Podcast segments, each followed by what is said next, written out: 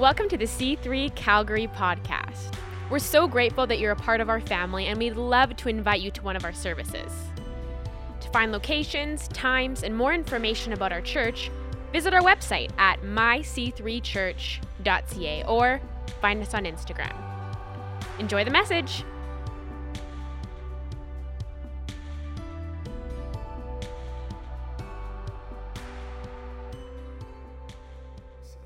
Amen. Matthew chapter 6, and um, I want to see if I can share a few thoughts on. Uh, it's affectionately called the Lord's Prayer. Um, it's actually, the, the, the, disciples asked them to teach, teach us to pray. It's, and and uh, both the King James Version and the NIV, it, it says, after this manner. So it gives you a, a, a pattern to pray. And uh, most of you know it off by heart. And many of you probably pray something or something similar to that. Um, but it was interesting as you read in context that before we get to what's known as the Lord's Prayer, he tells us what not to do. And uh, very typically, uh, we do the opposite. says what, so he begins to lay out a few cautions. Um, you know, not to just recite things un, without thinking about them, which we many times do with the very Lord's Prayer. And um, so I'm interested in these cautions that he lays out. So I want you to, I think the, this on the screen will only be verses uh, probably 8, 9, and 10, I think. Did I have, do I have the whole? Pa- oh, good, thank you. Let's read it. I'm reading from the uh, New Living Translation. and now about prayer. When you pray, don't be like the hypocrites. Love to pray publicly on street corners and in synagogues where everybody can see them. I assure you, that's all the reward that they will ever get. Uh, the reward. There's a reward in prayer. But when you pray, go away by yourself, shut the door behind you, pray to your Father secretly, then your Father, who knows all secrets, will reward you. Verse 7 When you pray, don't babble on and on as people of other religions do. They think their prayers are answered only by repeating these words again and again. And the last caution don't be like them because your Father knows exactly what you need even before you ask Him. He's saying, when you come to pray, don't come begging.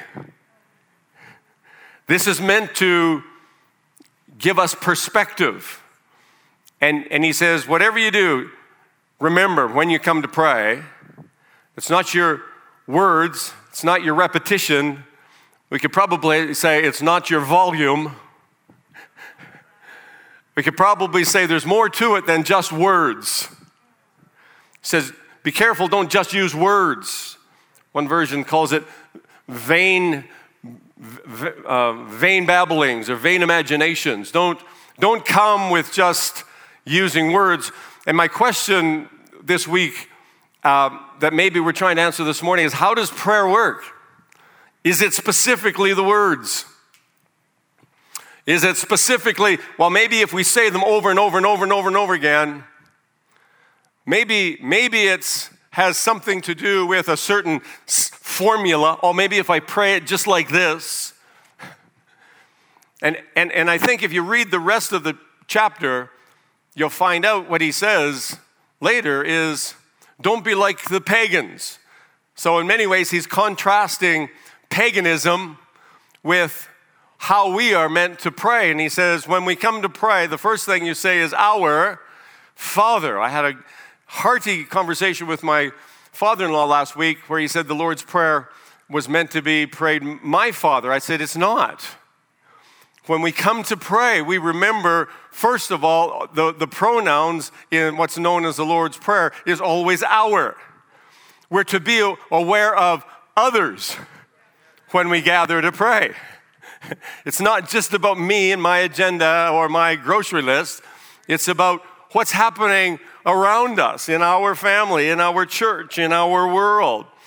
And so this, this is a, a profound uh, pattern or a profound perspective is when we come to pray. Now, I personally think that there's probably two uh, determining factors of how your relationship with the Lord is going, predominantly. And that is your time in the scriptures and your time in prayer. If your time in the scripture is non existent and your time in prayer is non existent, your relationship with the Lord probably could be said is non existent as well. because you, you, you can't, I can't have a relationship with someone if I'm not in communication with them. How long would a marriage ever last without, well, maybe it would last a little better for something, for, but, but point being, um, he, he then later on, I'm going to read the Lord's Prayer in Luke chapter 11. Um, now, Jesus was praying in a certain place, and when he finished, one of his disciples said to him, Lord, teach us to pray as John taught his disciples. I thought it's an interesting introduction to this, and that's Luke 11. When Jesus was praying in a certain place, and when he finished, one of them said, um, the NLT says, they came to him as he finished. It's interesting. I guess, I guess there's a time to pray and a time to be finished praying. Somebody asked me, How long do you pray? I said, Until I'm done. Sometimes I don't quit all day because I'm not done. You haven't like busted through yet. You're right. There's a, and the busting through is not with God, by the way, is with us. He's eager to get through to us more than we are to get through to Him. Um, it's quite interesting, though. I think this because he he in uh, Luke chapter 11 he talks about uh, persistent prayer. Then he gives a, a story about um, someone comes at midnight and knocks on the door and how to keep praying. He, but I think what Jesus is trying to remind us of is both the pattern, the process, and I could probably say the priority of prayer. If Jesus needed to pray, hello, we need to pray. and there's so many different styles of prayer. I'm talking generically today about prayer, but, um, but prayer is such a powerful thing. And when I look at the rhythms in Jesus' life, I found that one of the things, because remember, he emptied himself he came, eh, came, as a man, emptied himself, set aside his deity, came as a man. And, um, and, um, and it's interesting because I often get asked of young ministers, um, uh, how do I balance my life in ministry? And I said, well, look at Jesus. And then after looking at Jesus, you realize he did not lead a balanced life. Sometimes he'd spend all night in prayer. Sometimes he'd spent like days just with people. Sometimes he'd go without eating. It was unbalanced, but it was in tune with his Father. And learning to function in harmony with what the Heavenly Father is doing and saying. This was Jesus' key in ministry. So, uh, we, just in, in reflection over the last few weeks, we've learned, uh, we've learned about the power of personal choice as image bearers. And I, and I live with this conviction, knowing that if I don't do something, something won't get done. I live with this conviction uh, that 26 and a half years ago, when I came to here, before I came to Calgary, the Lord told me very clearly that you will reach some that no one else will reach. I live with that conviction, knowing I will reach some people that others won't. And I also live knowing that when I pray, something happens that wouldn't have happened if I didn't pray. Because prayer realigns stuff. If you don't pray, the prayers that you've been called to pray, they won't get prayed. We can pray on behalf of another, of course, it's called intercession, we can do that. But personally, you've got your own agenda and you're responsible for your own personal agenda of prayer. And he said, we're also, the also thing we learned is that uh, we have been given power and authority, and with power and authority comes responsibility.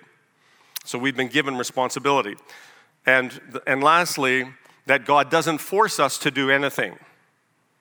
He cannot and will not violate your free will. With those in mind, of course, we establish a few other things about God's all good all the time, we, and a few of those things. But just learning and knowing that, when we look at, before we, as we look at this prayer, um, we know that we can't enforce our will on another because God doesn't enforce His will on us. It's a personal choice. And uh, if you listen sometimes to how people pray, it sounds like they're enforcing their will on another person. That's called witchcraft. So he, he tells us what not to do. And I love because he, he, uses the word reward a couple of times. And if we're not careful, we'll forget that there's a reward through prayer and intercession. There is a reward.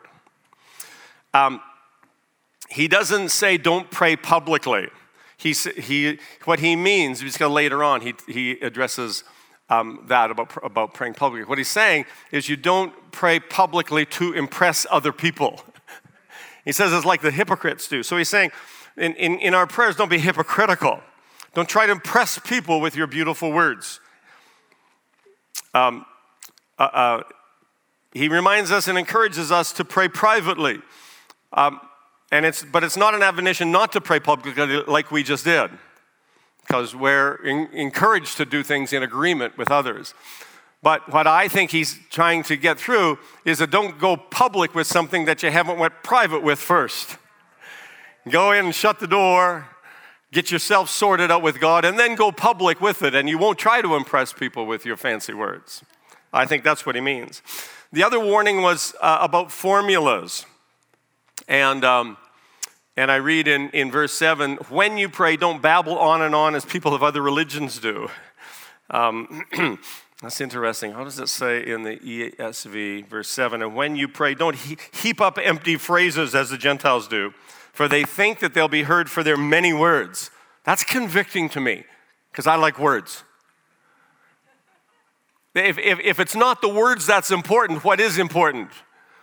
It's the attitude and the heart behind what you're praying, how you're praying. And this is what he's trying to get through when he gives us a pattern for prayer. It's not the words. And we we are going to get some words printed over here. The words are awesome, but the words are a pattern for prayer, not to be repeated as a formula for prayer. Are you with me? That's what, that's what, the, that's what he's trying to, to get at um, not a formula. And I, and I can, let me just say this very kindly to my um, spirit filled evangelistic, evangelical brothers. Um, the idea of slapping a little mantra on the end in Jesus' name, uh, that. Because we're told to pray in Jesus' name, but not as a formula not as a superstition. Okay, that prayer didn't work. You didn't say in Jesus' name. That kind of goofy stuff. It's a nice little mantra to repeat just, and, and um, you know, I'm, I'm notorious for that because it's just part of the, but it's not, I just want us to be careful about the formula of it. That's, that's what he's guarding us from here. Yeah, you pray in Jesus' name, but, but don't slap it on as a little seal at the end of the prayer and say, I did it right. It's about who is Jesus and what did he complete and what did he finish and who was he? Pray in that spirit. That's what he means. Okay, and the authority that Christ gives us. Vain, imagina- vain rep- repetitions is one of the reasons, uh, uh, the, the warning against vain repetitions is one of the reasons he's given us this model of prayer. Don't repeat it vain, vainly, and don't just repeat it vainly. That's what he, so he's, he's warning us about that. I think I've made my point. Biggest, biggest pre- the biggest question about prayer that we have to understand, I think, is that it's answered before we begin it. Well, then why do it? The ultra Calvinists would say. Well, why pray? If the answer's already done. Well, that's a great question. I wonder if we'll answer that this morning. Not likely. But he says, don't miss this. Don't be like them because your Father knows exactly what you need even before you begin. Well, then why should I pray?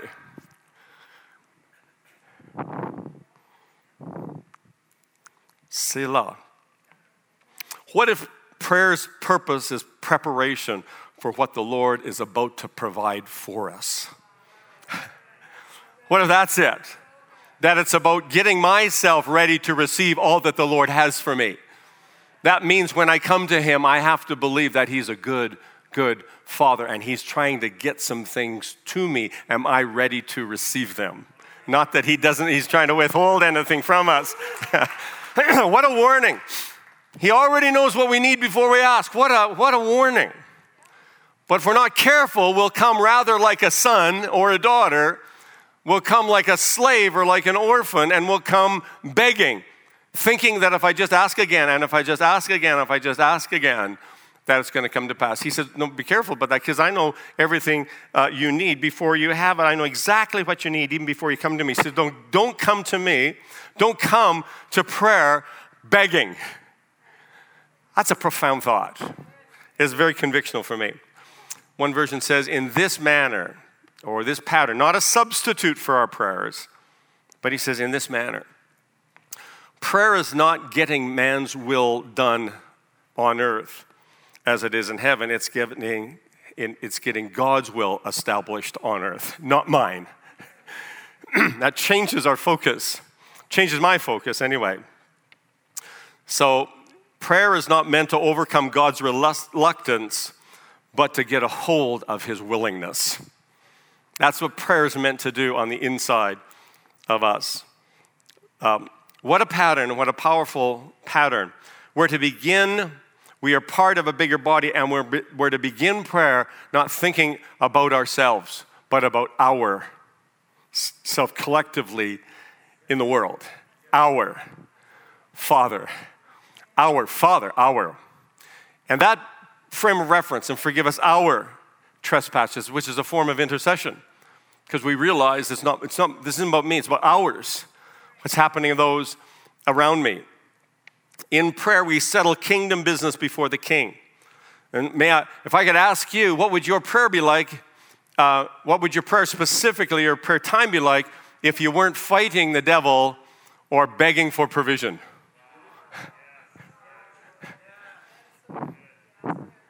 What if the devil's already been taken out? And what if provision has already been accomplished and provided for? What if? so when we come to when we come to prayer, we're not primarily fighting, we're resting. And we're establishing and we're affirming what God has already accomplished and the purposes that He's already provided for us. he, says, he says, Don't pray like the pagans. Uh, later on in verse 32, uh, where it says, Why be like the pagans who are deeply concerned about these things? Your heavenly Father already knows your needs.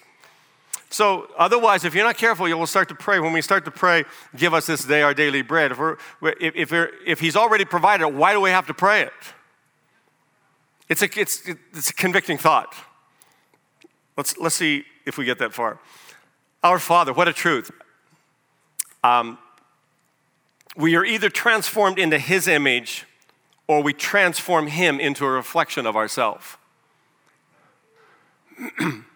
So, unless I come being willing to be shaped, being willing to be transformed, and to be willing to admit that I can't see and open my eyes so I can see you as you really are, that I can be conformed to that image, not commanding or demanding you be reduced to my reflection of who I think you should be. That posture is what he's inviting us to. Um, prayer is a transforming process. If Egypt is still in your heart, you will see God only as a deliverer. Just get us out, Lord, rather than, rather than empower us to fulfill your purpose on the earth. Just get us out of here. Um, and, uh, and if we only see him as a deliverer, we'll only reach out when we're in need. If Egypt is still in your heart, you will see him as a taskmaster. And all you'll want to do is to please him, because that's what slaves do we make the master, we, we, we appease the master by doing his work. We appease, appease the taskmaster by performance. If Egypt is still in your heart, you'll see him as a taskmaster and just want to please, please him. We, pre, we, we create the image of God from our projections. And when we come to prayer, we lay down our projections. They can be totally in conflict with what the Bible reveals. But this can be changed in a place of prayer. The Father, only Jesus preferred to reveal him. Sorry, the Father is how Jesus preferred to reveal him to us and restore what was lost. So, one of the first things that we do in prayer is we calibrate our heart from religiousness. Not so, uh, boy, you must really be happy I'm here praying, Lord. I'm such a good boy. Harden, hardness in our hearts ha- gets softened in the place of prayer. We're not trying to appease a deity, we're trying to trust the Father who's trying to get things to us. Children of a loving, powerful, generous Father lack nothing. So we calibrate who He says He is and who He says I am in prayer. Religion will stop you from seeing God as Father and turn him into either a master or a monster. Our Father. If you don't begin the prayer with our Father, you will come as a slave, as a beggar, or as an orphan. But we come as a son or a daughter. This needs to be established before we move any further into the prayer. And we can probably just spend our, uh, much of our time in personal prayer with just those two words. And if you can get that, you can go any place. But if you don't get that, you'll actually go into this begging for Him to provide for you when He already has done that. That's a powerful thought. Biblical prayer is using authority to establish His will on earth in my life and my spheres of influence. He, and, and, and so, so then he says, Our Father, um, our Father in heaven, may your name be honored, which, which may uh, equally be said, um, let your name be holy. This is so critical because, G, because God self revealed himself through Scripture, which is why Psalm 138 says that his word and his word works with his name. The, the name you can't separate his name from the word. So when we understand who he is, when I get to understand he's revealed himself, let your name be honored. What is his name? One of his names is Jehovah Jireh. The Lord who will you will be able to see the provision that I'm bringing to you. If you have a revelation of Jehovah Jireh, you will not lack for anything. You will just have to position your heart to receive what he's about to deliver. If, he, if you understand he has been revealed at Jehovah Rophi, you don't even need to come to him and ask for healing. You can just accept it. Honored or hallowed, uh, holy be your name. In prayer, we remind ourselves who God is and who he says we are. It's a big thing.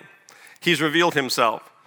And since you and I are created in his likeness and we're becoming more and more like him, the importance of us understanding who, how he's revealed himself to us is so important. Uh, in paganism, pagans, uh, the pagan lifestyle was asking for a life, asking for a sacrifice. In Christianity in followers of Christ, we understand that he gave his life for us, not asking our life for his primarily. Don't be like the pagans. Uh, he's a father, not a master. And it's a huge deal to not see our God from a pagan perspective. The ancient gods were selfish and wanted more and more and more, and even kings would just ask for servant, servanthood. But we are sons and we are daughters. Our God is different, and seeing how He laid down His life for others, we can do that too. When I come to and I realize, oh, that's who He is, now I can give my life for other people and remove the selfishness from my heart. When I attribute to God what is contrary to his name, I take his name in vain. Understanding that he is my righteousness, Jehovah Tsidkenu. Underst- accepting, uh, you have provided all that I need. If I think I have to do something to be right before him, I'm taking his name in vain. When, when, when he is Jehovah Shalom, when I think I need to do something for peace rather than release his peace within me, I'm taking his name in vain. Thy kingdom come.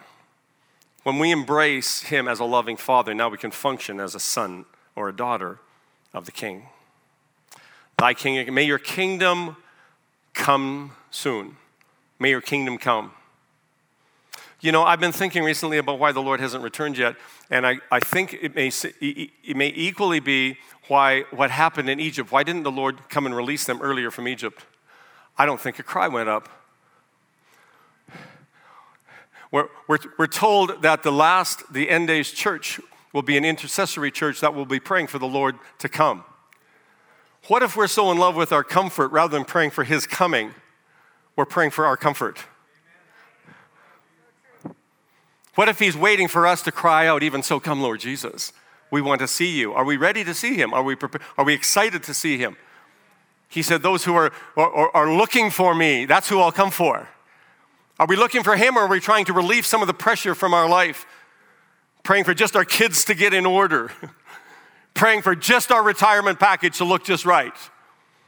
What was just wait to, uh, Kelly uh, used to pray this. I hope I'm not saying too much, but if I am, I'll hear about it on the way home. She didn't, she wanted, she didn't want the Lord to come before she could get married and, and enjoy a, a married life, which she's now enjoyed much of our married life with me. but but you, you, hear what I'm saying? What if, what if we're just a little shy to say, even so, come? And what is our attitude in that? Is it just get us out of here? Well, what if, the, but what, he's not willing that any should, should perish. What if he's waiting for just one more? And that, and that attitude needs to be captivated in our hearts. Lord, there's still one that might know you. There's still one that needs some deliverance. There's still one that needs a, but even so, come, Lord Jesus. We, I, I, we, we, we should take a little bit of time and just imagine the Lord's coming. Not to be where there's no more sorrow and no more pain, not for that, but to, but to see Him. Just to see Him. Every one of our ideas of what He's like is distorted. But just to see Him. Someday we will see Him as He is, not as we've made Him to be. Come, Lord Jesus, thy kingdom come. Getting our identity settled gets us in a profound perspective to pray. Not pleading with God to take action, but using delegated authority based on what Jesus Christ has already done. You and I get to bind and loose on earth. We get to choose. We get to trust His goodness, and we get to choose life. I, I don't know what you think about this, but to think that I can do something on earth that affects something in heaven or I can do, or something on he- in heaven I can bring to earth. What a, your kingdom come. My, I have something to do with his kingdom coming. What a responsibility. I shouldn't be prayed too fast. Like that's a, that's a big order. Your will be done. By the way, his kingdom coming and his will being doneing pardon the grammar, is the same. They're the same. When his kingdom comes and when his will is done, is the same. So he's asked us in this f- pattern to pray, Your will be done and your kingdom come. That you and I have a responsibility to play in establishing his kingdom on the earth. The Bible doesn't say that this gospel needs to preach in all the world before he comes. It, needs, it says that the gospel of the kingdom shall be preached before he comes in all the earth. Your will. He, he works through us to establish the kingdom and his will on earth that's revealed in his word, his names, and the work of his son, Jesus Christ. The only time that his perfect will has been seen on the earth was before the fall in the garden, and then in Revelation 21 as the new Jerusalem comes again. Understanding there, there is a place where there's no tears. His will is done. There's no more sorrow, there's no more suffering. He never put suffering or sickness on anybody to teach him a lesson. Never once. Not once. It's the goodness of God and His kindness that causes hearts to change and turn. Once we get a revelation of how good He is, we will want to turn. Not forced to turn, but we get to make a choice if we will turn. Such a big deal. His goodness leads us to change. Uh, and then, and then give us our daily bread. Um, the moment we feel like Adam felt, now he had all his needs met, but he started to feel that God is withholding something from him which is why the serpent had his ear. Uh, this passage about, about no lack, give us our daily bread, that, that today's um, Passion Translation indicates that he was not asking for bread, uh, provision for bread that day, because it, cause it says later, you know, your father knows, don't worry about what you're going to eat, what you're going to, don't worry about that. Um, he's referring to the living bread. He said, man doesn't live by bread alone but by words that are proceeding from the mouth of God? What if rather than praying for bread, I'm just getting confused with like the keto diet here for a minute. Just let me. But but but rather he's saying, pray that we would have living bread, that we'd have a living word. Not just physical bread that satisfies for a moment. Well, in my case, with Kelly sourdough, it lasts for a, well, the whole loaf doesn't last long, but the, you know what I mean. But he said, pray for a living word to provide for you spiritually, not just physically. And the moment I know what happens, um, he said, don't pray like pagans who believe that the master is withholding something because God lavishes his love, his provision, his peace, understanding that I am loved and highly favored and getting that drilled into my heart. But the moment we feel less than, we'll start to use control or force instead of delegated authority. The moment we start to feel inferior or scarcity, which is very demoralizing, because He already knows what we need before we ask, and there's no need to plead, that it's already provided. When Jesus needed something, he, he actually he needed physical bread, and he looked up to heaven, and he re- recalibrated his perspective. And, he, oh, and with 5,000 people there, he said, Oh, I get it. There's no problem for you. And then he took it and he broke it and gave thanks, and then he began to distribute it. Getting a heavenly perspective. This is what, this is what happens in prayer the changing of our perspective. Lastly, the lifting of burdens, the forgiving of sin. And this is, and he goes down further in verse 14 to express a little bit more. But, uh, but important, he says, and, and, we're to do this, we're to do this uh, daily. Forgive us our debts, we forgive those who trespass. Uh, give us our food for today. Forgive us of our sins just as we've forgiven those who've sinned against us. He says, for, understand that God's proactive in his forgiveness, that you are already forgiven, past, present, and future. You're already, that's already been looked after in Christ. But because we've prayed those first parts already and we've recalibrated our hearts, we realize, oh, He's provided everything I need, including forgiveness. He is always proactive in His forgiveness. But He's inviting us to make sure that we are not having things against others. Why? Because that will keep us in bondage.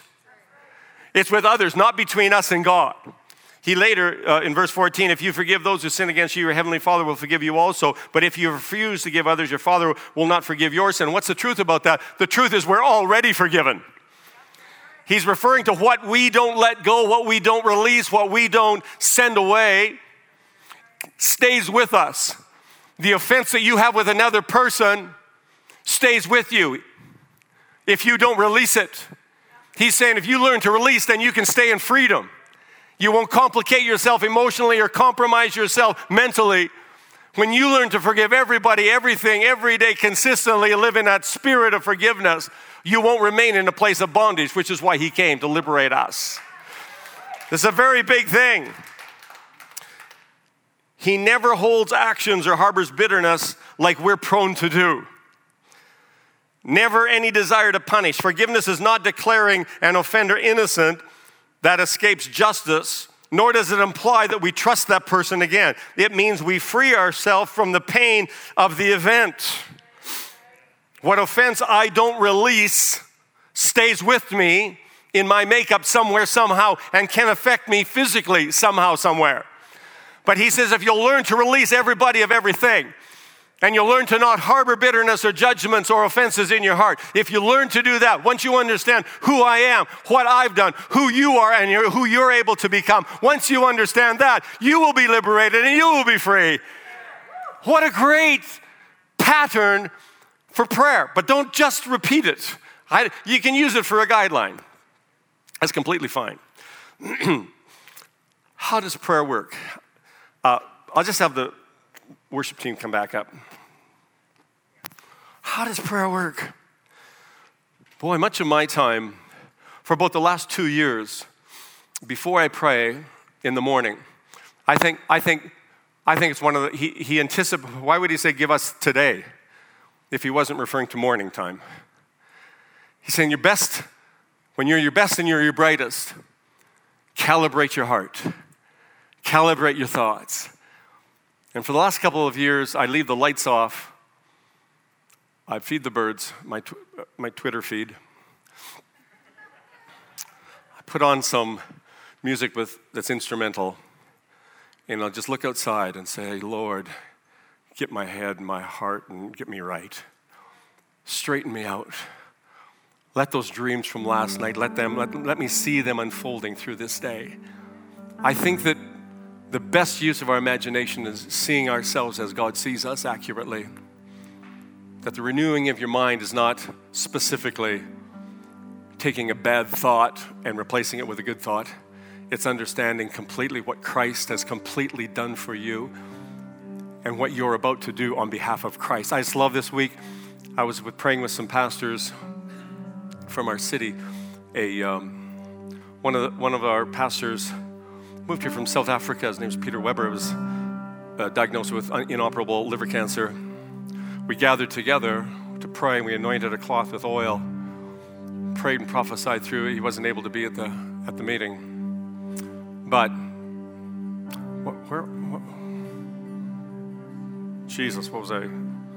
Um, okay, maybe we're done. I was wanting to say something about that. Uh, would you stand with me? Let's just do that. But oh yeah, so so part of renewing our mind is understanding the finished work of Christ and then begin to see how that f- complete work is worked out within our lives every day.